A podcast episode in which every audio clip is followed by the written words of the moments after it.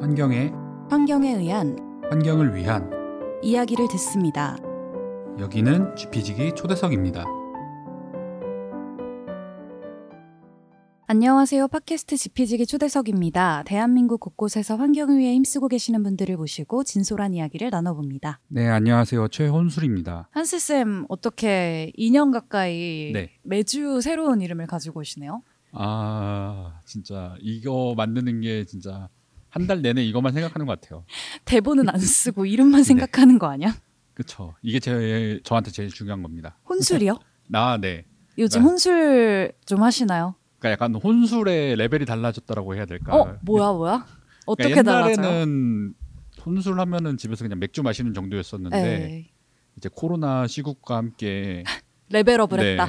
그리고, 그리고 이제 집에서 볼 것도 많아지고 이런 어. 디지털 환경도 변하고 이러다 보니까 이제 집에서 좀 본격적으로 술을 만들어서 먹기 시작하는 것 같은. 네? 주조를 하신다고요? 아 주조는 아니고 이제 막 다른 술을 막 아, 섞는다라든지, 조합을 해서. 네. 아니면 맥주 말고 다른 주종을 먹는다라든지 이렇게 좀 계속 바뀌는 것 같습니다. 음, 이제 장마도 오고 또 네. 날씨도 많이 더워지지만 그래도 그쵸. 코로나가 또 끝나가고 있으니까 야외 활동을 늘려보시는 것도 좋을 아, 것 같아요. 그쵸. 네, 좋은 것 같습니다. 감사합니다. 네, 그리고 저희 소중한 댓글 소개 좀 부탁드릴게요. 네, 쇼미숍님께서 팟빵에 남겨주셨는데요. 원전 근처 사시는 실제 주민들 목소리는 어떤지 늘 궁금했는데 이번 방송이 좋은 실마리가 된 것 같아요. 앞으로도 많은 관심 갖고 지켜보겠습니다. 이렇게 남겨주셨습니다. 어, 이거 김우창 작가님이랑 같이 했던 그 에피소드 듣고 네, 남겨주신 그때, 댓글인가 봐요. 네, 저희 장안의 네, 화제작이었죠. 저희끼리. 네. 네. 원전마을. 네, 원전마을.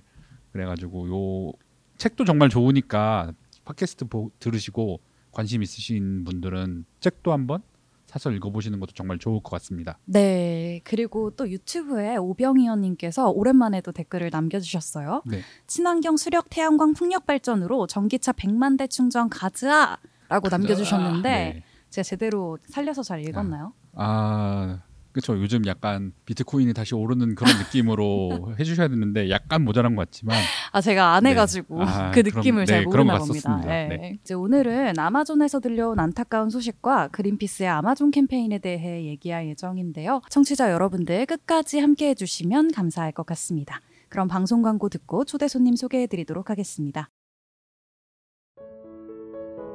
환경을 위한 용기 있는 행동을 실천한 12명의 평범한 시민. 그 용기로 그린피스는 시작됐습니다. 그린피스는 정부와 기업의 후원을 받지 않습니다. 바로 여러분과 같은 개인의 후원과 참여로만 푸른 지구와 미래를 지켜왔습니다. 그린피스가 독립적인 행동을 지속하기 위해서는 당신의 후원이 꼭 필요합니다. 그린피스의 독립성을 지켜주세요. 네, 오늘 지피지기 초대석에는 이명신 기후에너지 캠페이너가 자리해 주셨습니다. 명신쌤 지식 채널 첫 출연이신데 청취자분들에게 자기소개 부탁드립니다. 네, 안녕하세요. 그린피스 생물 다양성 캠페이너 이명신입니다. 반갑습니다. 와, 와, 이렇게 박수를. 네, 이렇게 첫 발을 들여오신 걸 축하드립니다. 아, 이제 못 나가시는 이제. 거예요? 그렇죠.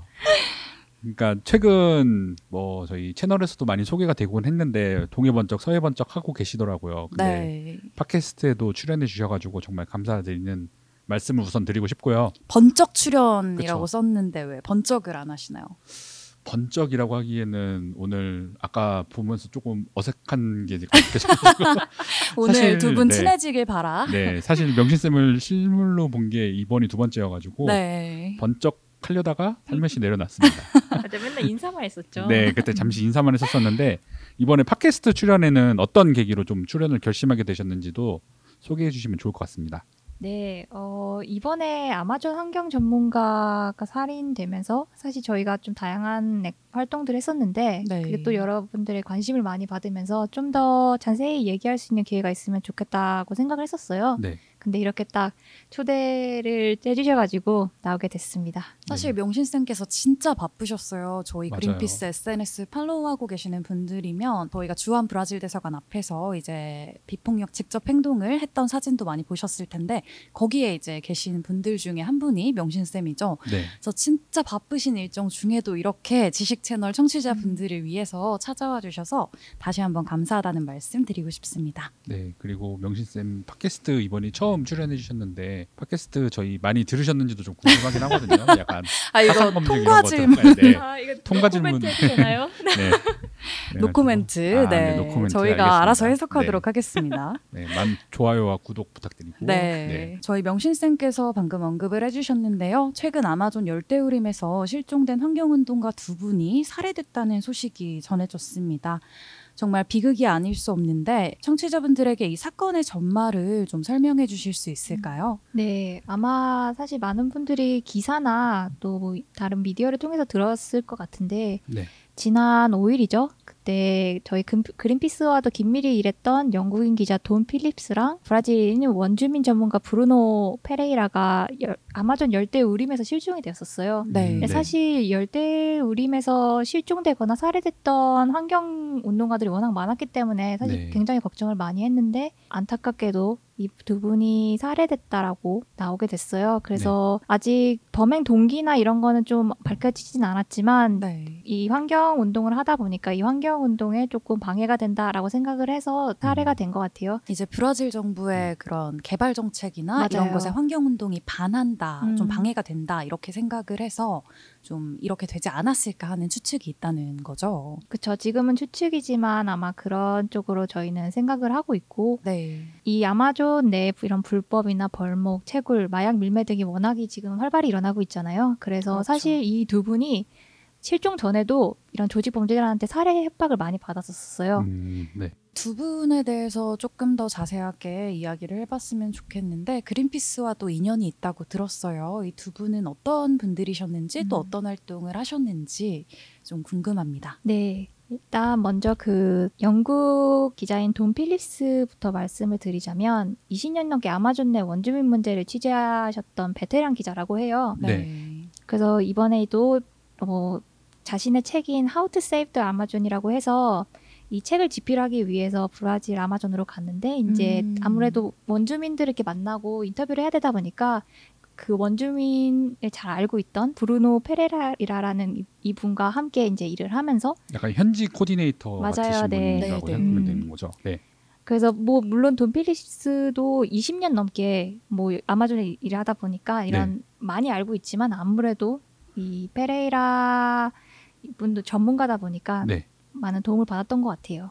음. 그래서 이 두 분 모두 아마존을 정말 사랑하고 아마존을 지키기 위해서 정말 오랫동안 어, 노력을 해주셨던 분들이에요. 네, 명신쌤께서 앞서서 이런 이야기를 해주셨어요. 최근에 아마존에서 이러한 실종, 살해 사건이 증가하고 있다. 이게 정말 사실인지도 좀 궁금한데요. 네, 정말 안타깝지만 사실입니다. 생태계 보호를 위해서 정말 많은 분들이 최전선에서 다양한 활동들을 해주고 있는데 이러한 우- 운동가들을 타겟으로 한 피살 사건이 지속적으로 늘어나서 2020년에는 이게 사상 최고치를 경신했다고 해요. 아, 그래서 이런 이런 어, 환경운동가들의 살해 관련된 보고서를 내는 국제 자원개발 감시단체 글로벌 위트니스가 있는데요. 네네. 네. 여기서 발행한 보고서에 따르면 2020년 전 세계 환경 운동을 하다가 이제 죽은 사람이 227명이라고 해요.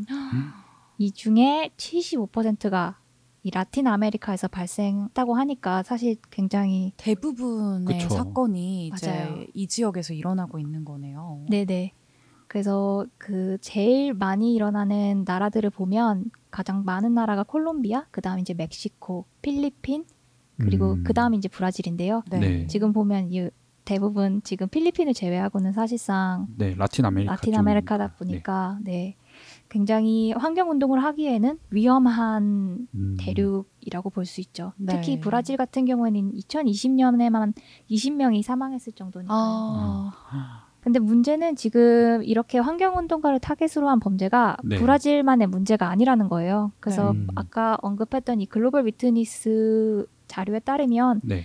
2020년만 보면 전 세계적으로 매주 거의 4명의 환경 운동가가 죽었을 정도로 매주 음. 네 명이요. 네. 아, 그래서 상당히 많은 분들이 정말 네. 목숨을 걸고 이렇게 환경 운동을 하고 있다고 볼 수 있습니다.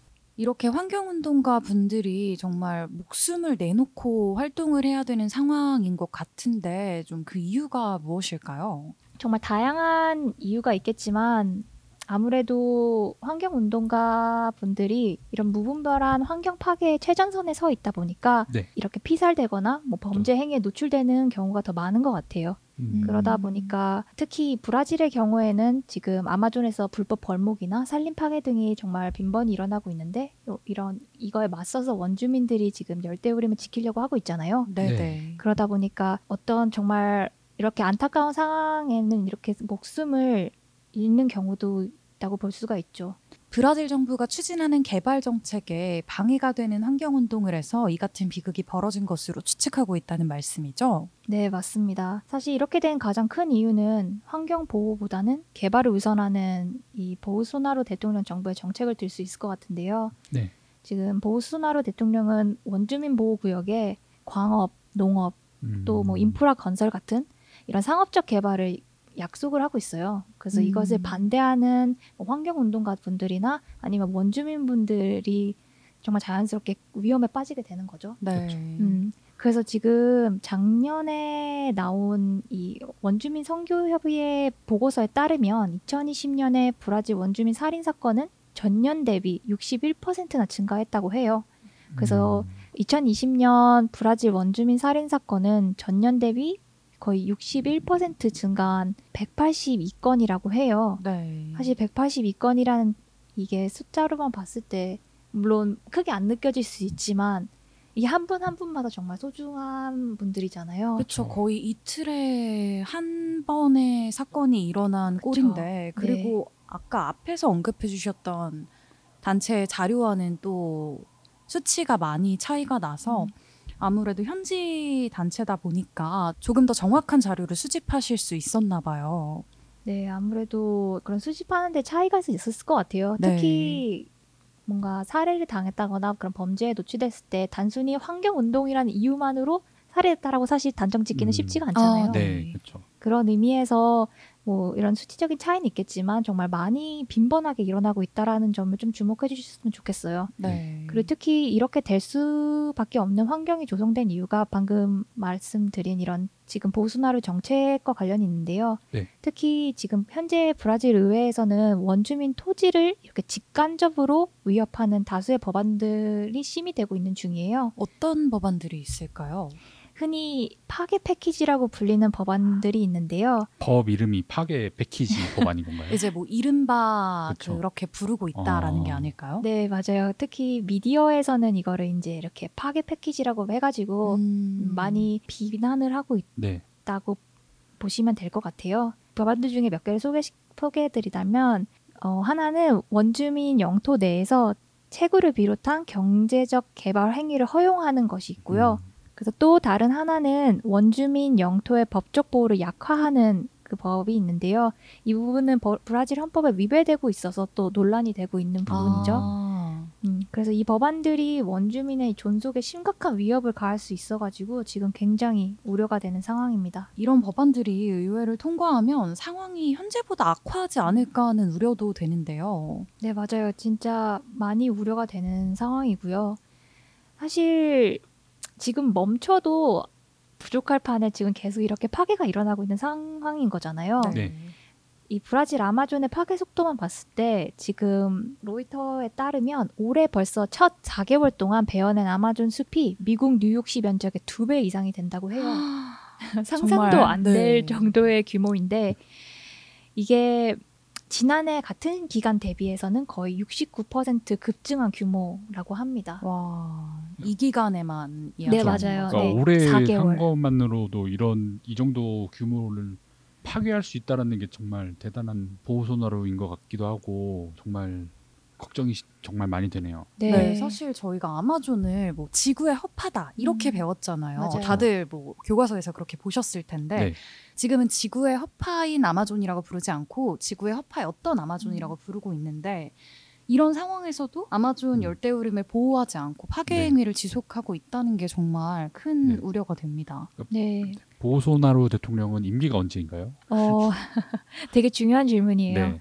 왜냐하면 지금 오는 10월에 브라질 대선을 앞두고 있거든요. 어, 아, 네. 네. 그렇기 때문에 보스노라 대통령 입장에서는 지금 자신이 하려고 하는 이런 개발 쪽, 아마존 개발 쪽을 더 음. 적극적으로 밀 가능성이 있어요. 임기가 네. 끝나기 전에 그쵸. 이걸 왜냐- 밀어붙이겠다. 네네네. 그래서 개발을 하고 있고 이렇게 빈곤이나 이런 게 이제 해결되고 네. 있다라는 부분을 조금 어필을 하고 싶 하고 싶기 때문에 그렇죠. 앞으로 이런 살림 벌채가 계속 증가할 것으로 예상되고 있는 상황이에요. 더 증가될 음. 수 있겠네요. 이제. 네.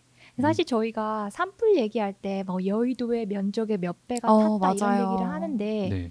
지금 아마존 같은 경우에는 심지어 그냥 정말 개발을 위해서 이렇게 무법 무분별하게 이렇게 파괴가 되고 있는 상황인 거잖아요. 네. 그래서 더 마음이 아픈 부분인 것 같아요. 네. 사실 그린피스가 이번 사건과 관련해서 철저한 조사와 또 아마존의 평화를 요구하는 활동을 펼치고 있잖아요. 네네 맞습니다.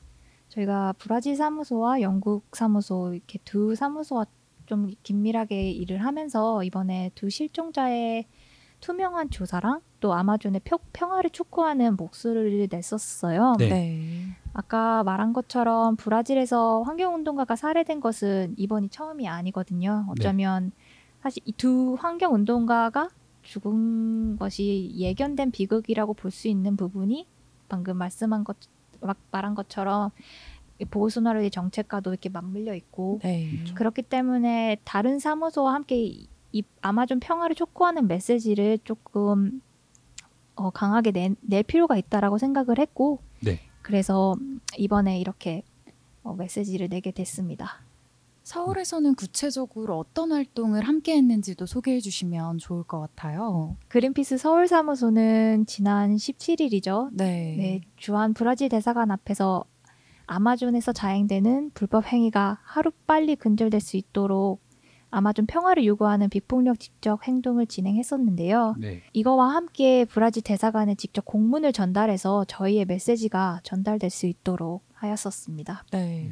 두 분의 사진 이런 거 보고 이런 걸 음. 보면은 SNS에서도 많이 호응을 해주시고 이런 것처럼 정말 두 분에게 깊은 애도를 보내고 네, 많은 분들이 정말 네. 두 분에게 추모와 애도의 메시지를 보내주고 계시죠.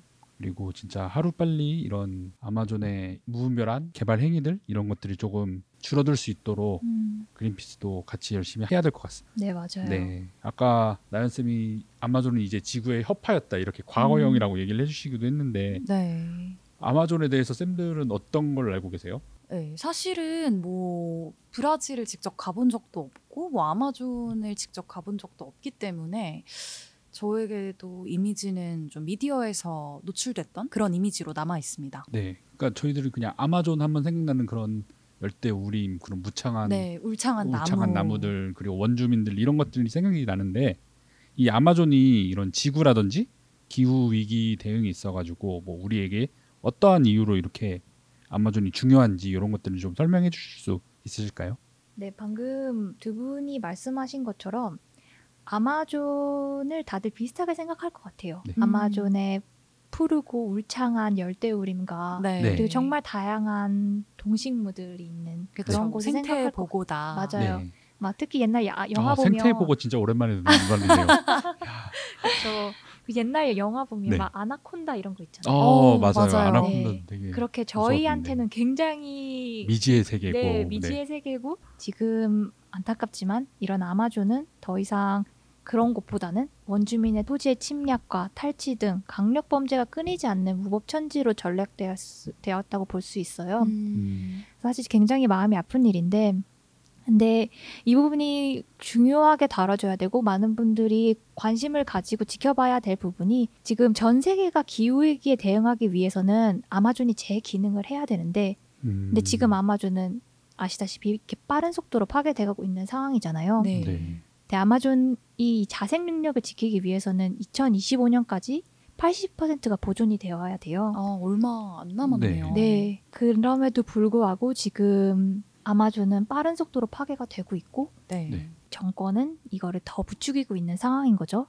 음. 그래서 이 아마존 지역에서 원주민 토지의 침략과 탈취 이런 강력한 범죄가 강력 범죄가 멈춰지지 않는 한 지구의 허파라 불리던 아마존을 지키기가 어려울 테고 네. 그렇게 되면 기후 변화가 더욱 가속화되는 결과를 낳을 텐데 음. 그러기 위해서 저희 그린피스가 더 노력해야 할 부분이고 또 많은 분들이 이거를 함께 해주셔야 될 것 같아요. 네. 그래서 아마존의 평화를 찾는 것이 결국은 기후 음. 변화에 대응하는 것이라고 보면 될것 아, 같습니다. 그러니까 아마존의 평화를 찾는 것이 곧 이런 원주민들의 토지와 침략이 당하지 않도록 보호를 해주는 거고 이게 이제 아마존의 자생 능력을 길러가지고 기후 위기에 대응하는 방법이다. 사실 자생 능력을 잃게 되면 그때부터는 정말 어떻게 회복할 수 있는 방법이 없는 거잖아요. 그쵸. 맞아요. 네. 근데 이게 이제 2025년까지 80%가 보존되어야 아마존의 자생 능력을 지킬 수 있다고 했는데 네. 네. 2025년이면 진짜 금방이잖아요. 네, 네. 그래서 이 문제를 조금 어, 시급한 문제로 봤으면 좋겠어요. 네. 네.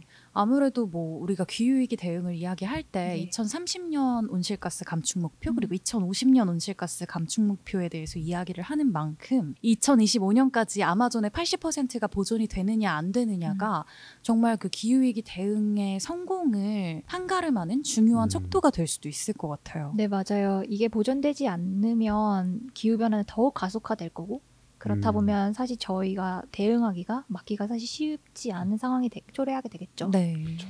그리고 또 하나 생각해야 될 부분은 아마존이 지구의 허파기 때문에 자생 능력을 지키기 위해서 저희가 노력을 해야 된다라고 생각할 수도 있지만 네. 또이 아마존이 삶의 터전인 분들이 계시잖아요. 그쵸. 네.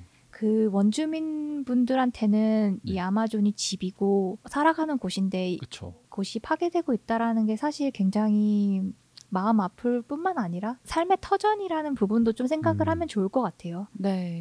이게 단순히 환경의 문제뿐만이 아니라 인권의 문제이기도 하다는 말씀이죠. 네, 맞습니다. 그래서 지금 저희 그린피스 브라질 사무소에서는 네. 어, 이 아마존에 살고 계신 원주민분들을 보호하기 위해서 다양한 활동을 하고 있어요. 네. 그 활동 중에서는 특히 코로나19 이 팬데믹 기간 동안 네. 원주민들이 많은 위험에 노출이 됐었었는데 네. 예를 들면 원주민 분들이 일반 브라질 시민보다 코로나에 걸려서 사망률이 150%가량 높았다고 해요. 그만큼 보건 의료 서비스도 굉장히 제한되어 있었고 네. 그리고 아마존 열대우림에 살다 보니까 지리적인 한계도 네. 있을 수 있겠지만 정부의 이 보건 의료 시스템에 사각지대에 있다 보니까 많은 support를 못 받은 게 사실이에요. 네. 그렇다 보니까 이 브라질 일반 시민 일반 시민보다 150% 가량 높은 코로나 사망률을 보였던 보였는데 네. 이에 대해서 브라, 그린피스 브라질 사무소가 Wings of Emergency 프로젝트라고 해서 네. 원주민 분들에게 마스크나 코로나 테스트기 그리고 식량을 포함한 이런 구호 물품을 전달하는 프로젝트를 진행했었었어요. 음. 그래서 다양하게 원주민 분들을 어, 보호하고 돕는 활동들을 계속 지속해서 하고 있습니다. 브라질 사무소에서 정말 큰일 했네요. 그래가지고 아마존 원주민들 위해서 이렇게 열심히 많은 활동들도 해주셨는데 브라질 사무소에서 이런 활동들 외에도 몇 년 동안 이런 아마존에서 원주민들을 위해서 어떤 활동들을 했었었나요? 코로나 사실 이전부터 아마존 원주민들의 권리 보호를 위해서 굉장히 오랫동안 일을 했었었는데요. 네. 브라질 사무소 같은 경우에는 지난 30년간 다방면으로 브라질뿐만 아니라 이 원주민들의 보호하기 음. 위해서 많이 노력을 했었습니다. 청취자분들 중에서도 이번에 저희 팟캐스트를 들으면서 이런 아마존이라든지 아마존 보호에 대해서 관심이 많으신 분들도 생기실 것 같거든요.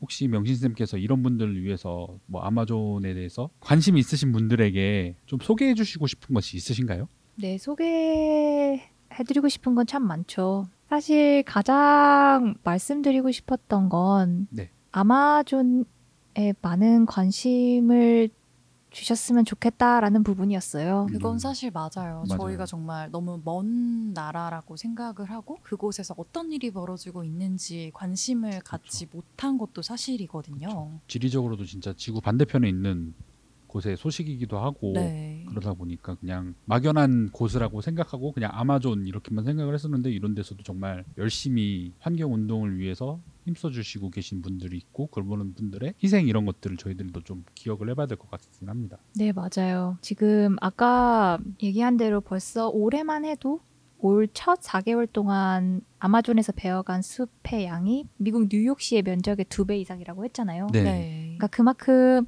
아마존은 빨리 파괴가 되고 있는 상황인데 아직은 이 아마존에 대한 관심이 좀 많이 부족한 것 같아요. 뉴스에서도 아마존 얘기가 나오지만 뭐 대부분 브라질 정부 얘기하면서 이렇게 비난을 음. 하고 있지만 이거를 조금 더 저희가 적극적으로 기후 위기와 함께 어, 생각을 하면서 아마존을 보호할 수 있도록 노력 보호할 수 있는 노력을 좀 많이 하면 좋을 것 같은데요. 저희 그린피스도 아마존 관련해서 많은 컨텐츠도 만들 거고 많은 어, 캠페인도 진행할 예정이에요. 그래서 그린피스 소셜 미디어 많이 관심 가져주시면 좋을 것 같습니다. 네, 명신쌤 오늘 바쁘신 시기에 어려운 발걸음 해주셨는데 마지막으로 청취자분들에게 전하고 싶은 말씀이 있을까요? 지구의 허파였던 허파라고 불렸던 아마존이 이렇게 강력 범죄가 끊이지 않는 무법 천지로 전락되었다는 것이 너무 마음 아픈 일이라고 생각을 해요. 네. 이번 환경 전문가분들의 살인 사건을 통해서 아마존에서 일어나는 범죄 또 이런 범죄가 일어나게끔 용인한 브라질 정부에 대해서 여러분 모두가 한 번쯤 생각해 봤으면 좋겠습니다. 사실 생각해 보면 지구를 보호하는 일이 이렇게 목숨을 걸어야 할 정도로 힘들게 되었다는 게 말도 안 되는 일이잖아요. 네. 네. 이 분들의 죽음이 헛되지 않게 저희 모두가 더 열심히, 더 적극적으로 지구를 지키기 위해서 노력해야 될 것 같습니다. 네, 오늘은 아마존에서 발생한 실종과 살해 사건 그리고 그린피스의 아마존 캠페인에 대해 이야기해 봤는데요. 그럼 방송 광고 듣고 마무리하도록 하겠습니다. 그린피스 자원봉사를 만나고 자원봉사가 재밌어졌다. 그린피스 자원봉사 함께하고 좋은 변화가 시작됐다. 플라스틱 제로 해양 보호부터 기후 위기 대응까지. 그린피스 자원봉사자는 환경보호 메시지를 널리 알리기 위한 다양한 캠페인을 함께 만들어갑니다. 지구를 위한 긍정적인 일을 시작하고 싶으시다면 지금 바로 검색창에 그린피스 자원봉사를 검색해 자원봉사자로 등록하세요. 오늘은 시의성 있는 주제로 찾아뵙다 보니까 평소보다 조금은 짧게 인사를 드리게 됐어요. 명신쌤 오늘 지식 채널 첫 출연인데 어떠셨나요? 다 너무 편하게 해주셔가지고 저희가 좀 많이 웃겨드렸죠. 네 사실 하고 싶은 말이 참 많았는데 어, 오늘 이런 기회를 주셔가지고 조금이나마 제 메시지가 전달될 수 있게 된 것 같아서 너무 너무 기쁩니다. 아마 청취자분들에게도 명신쌤의 이 진심이 전해졌을 거라고 생각합니다. 사실 저는 오늘 이번 주제를 처음에 같이 이야기를 하면서 되게 어찌 보면 슬픈 일이잖아요. 저희들 이렇게 환경 이야기를 하고 같이 지구를 살리자는 이야기를 하는 분들이 오히려 이렇게 살해를 당하시고 그런 부분이 조금 마음이 아팠었는데 아까 명신쌤이 얘기해 주는 것처럼 이분들의 죽음이 좀 더 헛되지 않게 저희들이 더 열심히 이 지구와 기후 위기에 대응하기 위해서 노력을 해야겠다 약간 이렇게 생각을 했습니다. 네 맞아요. 이제는 지구를 지켜야 되는 일뿐만 아니라 이 지구를 지키기 위해서 노력하는 분들도 그렇죠. 지켜야 되는 그렇죠. 어, 그런 맞아요. 상황이 됐죠. 이 청취자분들도 저희를 지켜주는 분들이기 때문에 많은 댓글과 좋아요 그리고 이런 것들 남겨주시면은 저희에게도 큰 힘이 되니까 항상 이런 질문 이런 것들 남겨주시면 감사할 것 같습니다. 네, 지구의 허파였던 아마존이 지구의 허파인 아마존으로 다시 불릴 수 있도록 많은 분들이 이 문제에 관심을 가지고 목소리를 내주셨으면 좋겠습니다. 오늘 끝까지 함께 해주신 청취자 여러분, 녹음 참여해주신 명신쌤 감사합니다. 감사합니다. 감사합니다.